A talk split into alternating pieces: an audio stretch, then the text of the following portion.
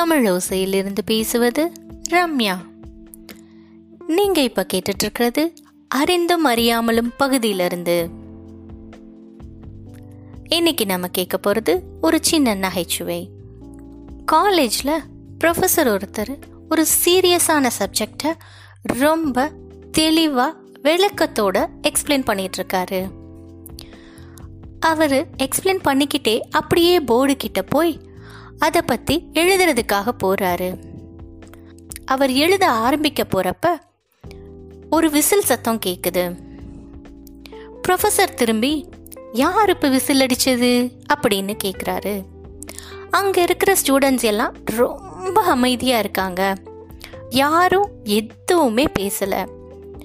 Professor தன் கையில் இருந்த பெண்ணை எடுத்து மூடி பேக்கெட்டில் வச்சுட்டு இன்னைக்கு நம்ம கிளாஸ் முடிஞ்சு போச்சு. நான் உங்களுக்கு இன்னைக்கு ஒரு சின்ன கதை சொல்ல போகிறேன் அப்படின்னு சொல்கிறாரு நேற்று நைட்டு எனக்கு தூக்கமே வரலை. இன்னைக்கு நான் தூங்க போகிறதில்ல அப்படின்னு எனக்கு தெளிவாக தெரிஞ்சிடுச்சு. இப்போ தூக்கம் வரலங்கிறதுனால அட்லீஸ்ட் நான் போய் என் காரில் பெட்ரோல் ஃபில் பண்ணி வச்சேன் அப்படின்னா காலையில் என்னோட வேலையோட பலு குறையும்னு நினச்சேன். அதனால் காரை எடுத்துக்கிட்டு பெட்ரோல் ஸ்டேஷன் போய் பெட்ரோல் ஃபில் பண்ணிட்டேன். ஃபில் பண்ணிட்டு வீட்டுக்கு போகலான்னு நினைக்கிறப்ப தூக்கம் எப்படியும் வரல ஒரு சின்ன ரவுண்டு போகலாமே அப்படின்னு நினச்சேன். சரின்னு அப்படியே போயிட்டு இருந்தப்ப ஒரு பொண்ணு யாருக்காகவோ எதுக்காகவோ வெயிட் பண்ணுற மாதிரி இருந்தது. அவளை பார்த்தா ஒரு பார்ட்டியிலேருந்து வந்து வெயிட் பண்ணிக்கிட்டு இருக்க மாதிரி தோணுச்சு. அந்த வழியாக போயிட்டு இருந்தேன்னா ஒருவேளை அந்த பொண்ணு லிஃப்ட்டுக்காக வெயிட் பண்ணுறாளோ அப்படின்னு நினச்சி ஒரு நிமிஷம் அந்த பொண்ணு பக்கத்தில் போய் நின்னேன் அந்த பொண்ணுக்கிட்ட உங்களுக்கு லிஃப்ட் வேணுமா? அப்படின்னு கேட்டேன். உடனே அந்த பொண்ணு ஆமாம் நான் வந்து ஒரு லிஃப்ட்டுக்காக தான் காத்துக்கிட்டு இருக்கேன். நீங்கள் என்னோட வீட்டில் என்னை ட்ராப் பண்ண முடியுமா? அப்படின்னு அந்த பொண்ணு ரொம்ப பணிவோட கேட்டது. நடராத்திரில் ஒரு பொண்ணு நிற்கிறதுனால சரி நான் உங்களுக்கு லிஃப்ட் கொடுக்குறேன்னு நானும் சொன்னேன். அந்த பொண்ணு காரில் ஃப்ரண்ட் சீட்டில் எனக்கு பக்கத்தில் வந்து உக்காந்தாங்க.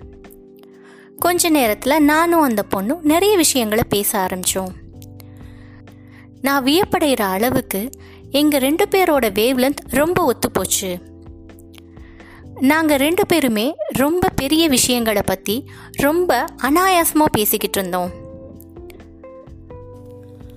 அந்த பொண்ணு பேச பேச அந்த பொண்ணோட அறிவு கூர்மையையும் அந்த பொண்ணோட புத்திசாலித்தனத்தையும் நான் மனசுக்குள்ள மெச்ச ஆரம்பிச்சேன். அந்த பொண்ணு இறங்க வேண்டிய இடம் வந்துருச்சு. அதாவது அவங்க வீடு. இறங்குறப்ப அந்த பொண்ணு உங்கள் ஃபோன் நம்பர் நீங்கள் கொடுக்குறீங்களா? அப்படின்னு கேட்டா ஏன்னா அந்த பொண்ணு என்ன லவ் பண்ண ஆரம்பிச்சிட்டா. நாங்கள் பேச ஆரம்பித்த ஒரு மணி நேரத்தில் நாங்கள் ரெண்டு பேருமே ஒத்த மனநிலையை அடைஞ்சிட்டோம். அந்த பொண்ணு என்கிட்ட ஃபோன் நம்பர் கேட்டுட்டு இனிமே நம்ம ஒரு சின்ன உறவில் இருக்க போகிறதில்ல ஒரு ஆழமான உறவில் இருக்க போகுது. அதனால் உங்கள் நம்பர் எனக்கு வேணும் அப்படின்னு அந்த பொண்ணு சொல்லுச்சு. நீங்கள் எங்கே வேலை பார்க்குறீங்க என்ன பண்ணுறீங்க அப்படின்னு அந்த பொண்ணு கேட்டா அதுக்கு நான் ப்ரொஃபஸராக இங்கே யூனிவர்சிட்டியில் ஒர்க் பண்ணுறேன் அப்படின்னு சொன்னேன். இனிமே நம்ம ரெகுலராக டச்சில் இருப்போம். எனக்கு உங்ககிட்ட இருந்து ஒரு உதவி வேணும். அப்படின்னு அந்த பொண்ணு சொன்னா. அந்த பொண்ணு சொன்னதை என்னால் மறுக்கவே முடியல. ஏன் அப்படின்னா என்னோட அண்ணனும் உங்கள் யூனிவர்சிட்டியில தான் படிச்சுட்டு இருக்கான். அவனை நீங்கள் நல்லா பார்த்துக்கோங்க அப்படின்னு அந்த பொண்ணு சொன்னா. நான் அந்த பையனோட பெயரை கேட்டேன். அந்த பொண்ணு பேருக்கு பதிலாக இன்னொன்று சொன்னான் என்னோட அண்ணனுக்கு ஒரு பழக்கம் இருக்குது எப்பயுமே விசில் அடிச்சுக்கிட்டே இருப்பான். அப்படின்னு அந்த பொண்ணு சொன்னான் இதை சொன்ன அடுத்த நிமிஷமே அங்கே இருக்கிற எல்லா ஸ்டூடெண்ட்ஸும் அந்த பையனை திரும்பி பார்த்தாங்க.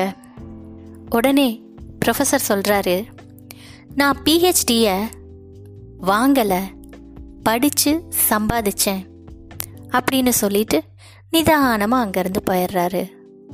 இன்னும் இந்த மாதிரி நிறைய விஷயங்களை கேட்குறதுக்கு நீங்கள் ரெகுலராக கேட்க வேண்டிய பகுதி அறிந்தும் அறியாமலும்.